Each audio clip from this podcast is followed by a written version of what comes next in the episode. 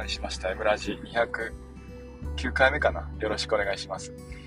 えー、っと土日はですね、えー、ちょっとふざけたツイートしたらあの引用リツイートいっぱいもらって引用リツイートをねリツイートしたらなんかもう私のタイムラインがジャイアントヤフーニュースで埋まっちゃったんでねどうしたもんかなって。ね。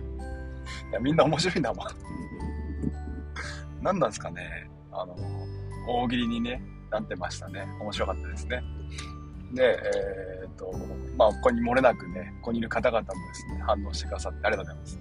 で、かりんとさん、ドローンさん、まるまるさん、リーくんさんね、おはようございます。えー、っと、今日はですね、まあ、まずは、まあ、いくつかね、話題を転々としながら、ね、えー、雑談のように話をしていこうと思っています。えー、まず一つ目、授業スライドですね。先週からちょっとこう、いろいろと工夫をしているんですけども、まずですね、えー、キャンバー。キャンバーを使って授業スライドをやってみるってことをやってみたんですが、ね、これはですね、えー、私がこう想定したような動きはしなかったんですよね。えーと、まあもう先週にいっぱい話をしましたから大丈夫と思いますけども、ね、キャンバーについてはね。キャンバーを使ってね、授業スライドを作ってみました。これやっぱ手軽にね、もうなんかこう、ペタペタ貼っていく感じで、えー、作れるっていうのは非常にね、便利だなというふうにね、感じますよねで。しかも、テンプレートも豊富ですし、可愛いですし、ね、このテンプレートを使えばですね、まあ、無駄に文字が多くなるってことも少なくなるので、これはもう本当ね、なんでしょうね、全職員に導入したいぐらいです。あるいはね、子供たちが授業スライドを作るときにはね、もうこれでいいんじゃないのっていうふうに思ってしまうぐらい優秀でしたね。制約があるのがいいんですよ。ね、えー、世の中のいろんな工夫は制約によって生まれるっていうね、名言がありますけども、えー、なんかこうね、ポイントも10個、20個じゃなくて、ね、えー、3つっていう風に絞ってあったり、あるいはね、このテンプレートもね、非常に優秀で、初めにっていうんで、テンプレートがあって、次の2枚目、3枚目みたいなね、テンプレートがあるんですよ。その通りに使っていけば、まあ本当なんでしょうね。だらだらと喋らなくて済むんで、これいいなっていう風に感じます。もう、なんでしょう。もう何回も言うけど、みんなに使ってほしい。で、もう少しこだわりがある人はパワポを使えばいいんですよ。Google サイトを使えばいいんですよ。ね、なんかこんなポイント3つじゃダメだとかね、えー、私は1つだけにするみたいな感じで話をしたいのであれば、話ができるのであれば、キーノート、Google スライド、パワーポイントは、ね、おすすめできますが、まあ、んまりね、授業スライド作ってないよっていう先生、子供たち、ね、にとってはですね、もうほんとキャンバーでいいんじゃないって思います。ね、作ってないじゃないな。もうこだわりがないよ。いやいや違うな。えー、いやもうやっぱりおすすめだな。特にこれがしたいっていう思いがなければ、もうキャンバーでいいじゃんってなっちゃいます。ね、で、えー、まあ、そのキャンバーね、使って授業してみました。こちらが一方的に喋るような講義形式の授業。ね、まあ、時々そういうことしなきゃいけないんですけども、ね、えー、それに、それにと、それを、その用途であればですね、このキャンバー非常に優秀ですね。えー、この機能を果たしてくれました。ただ一方で、なんかもう、生徒に発表してもらったりとか、あるいはね、生徒の端末から、このキャスライドにね、書き込んでもらったりとか、付箋貼ってもらったりっていうのを考えるんであると、ちょっとね、私の、私の環境、ね、自治体の環境ではですね、このキャンバーはうまく機能しなかったんですよ。ね、えー、教育委員会名ってやつですね。えー、なので、私たちの場合は Google スライド、ね、この自治体は Google スライドがいいんだなっていうふうに思いました。Google スライドに、えー、授業で使うような問題をペタペタ貼っておいて、で、子供たちに予習をしてもらいます。で、家でね、貼ってきてもらうんですよ。で、今、反転授業のようなことしてるってね、前に少しだけ話をしましたが、子供たちはね、予習をしてくれてるので、それを予習をもとに、えー、やっていくんですね。だから問題演習とかも、その Google スライドに私がこう問題貼っておけば、その問題にね、子供たち、まあ、の担当があるので、えー、パチッとこう貼っていって、自分のノートの写真をね、撮って貼って、それを使って授業中説明をしてもらうという流れになってますかね。あまあね、負担は大きいと思いますけども、一生懸命やってくれるんでね、えー、嬉しいです。ありがたいです。これね、一生懸命やらない子たちだとね、こんな授業できませんから、で、あの、授業で、まあ、どうしてもこう教科書とか子供たちの発想ではね、思いつかないようなことってあるじゃないですか。この問題とこの問題、実はね、こんなつながりがあってね、みたいな。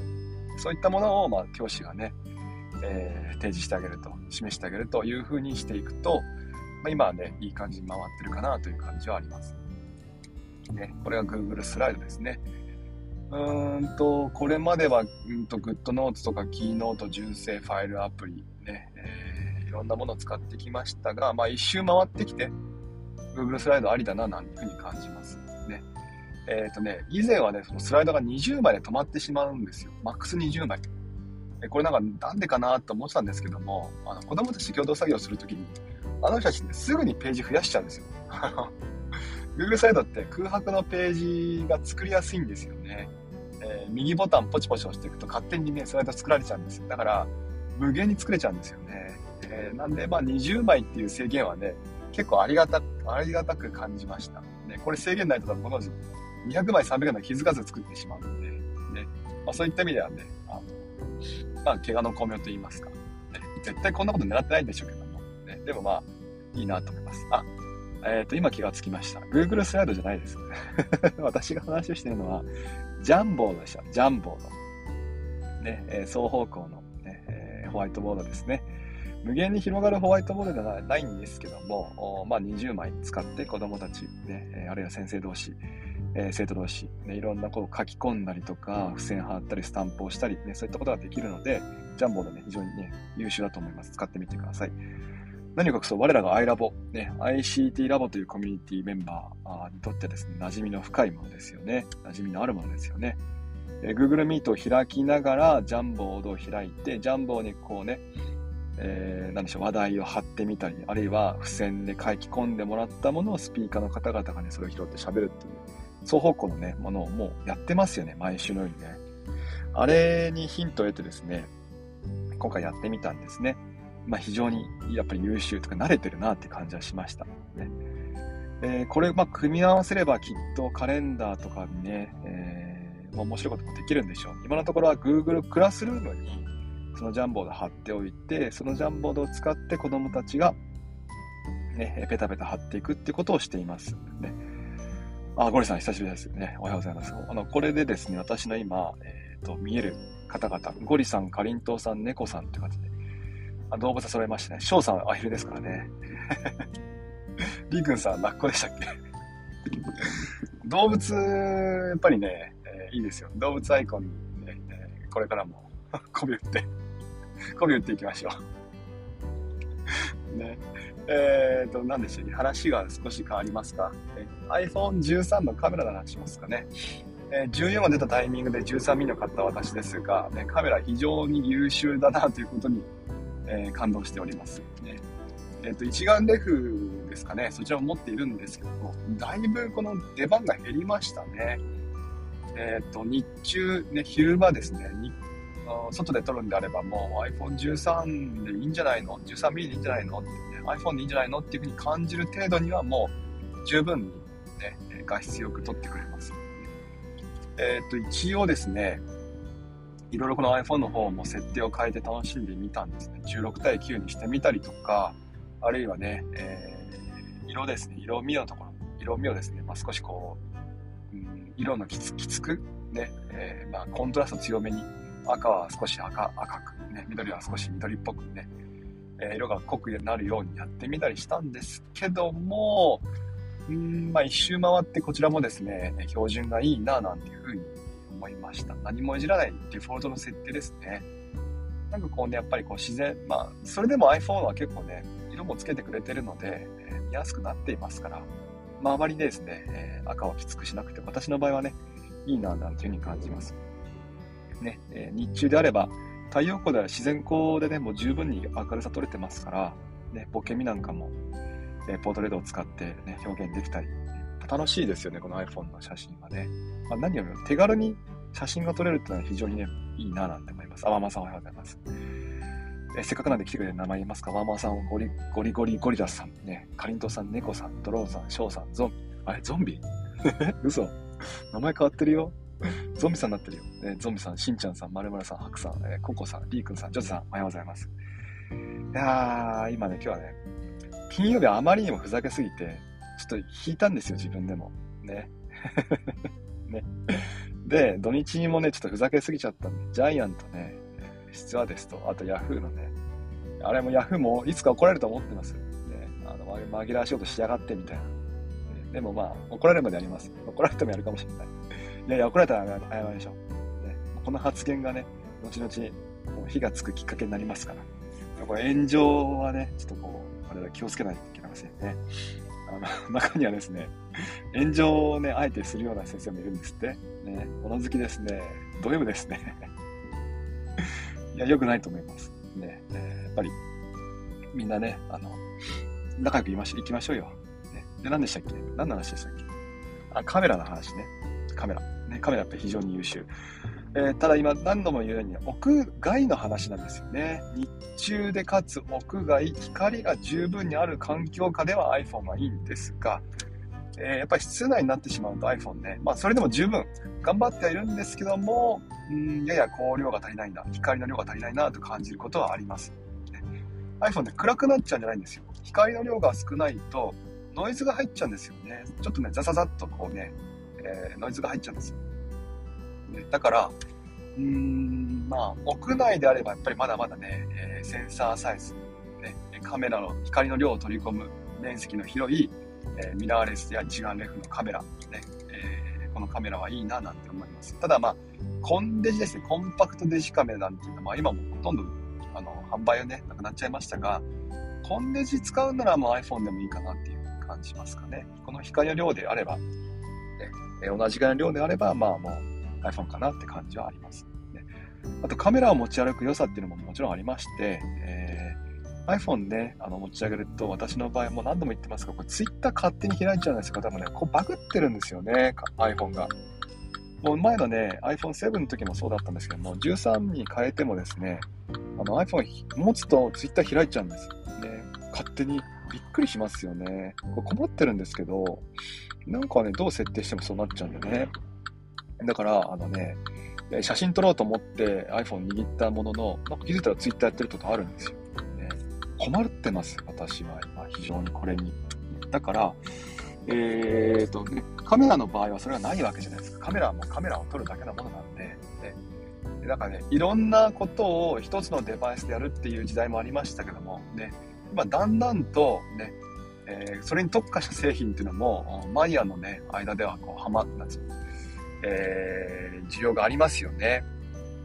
カメラとか、あと文章を書くだけのツールがあるんですよ。ポメラっていう。ワープロですよね。ワードプロセッサー。でポメラっていうね、ものがあったりとか、で、まあ、そんな感じでですね、もうその特化した製品なんかもやっぱりこう需要が出てくるわけですよね。カメラはね、当たり前ですけども、写真しか撮る、写真を撮ることしかできないのはいいんですよ。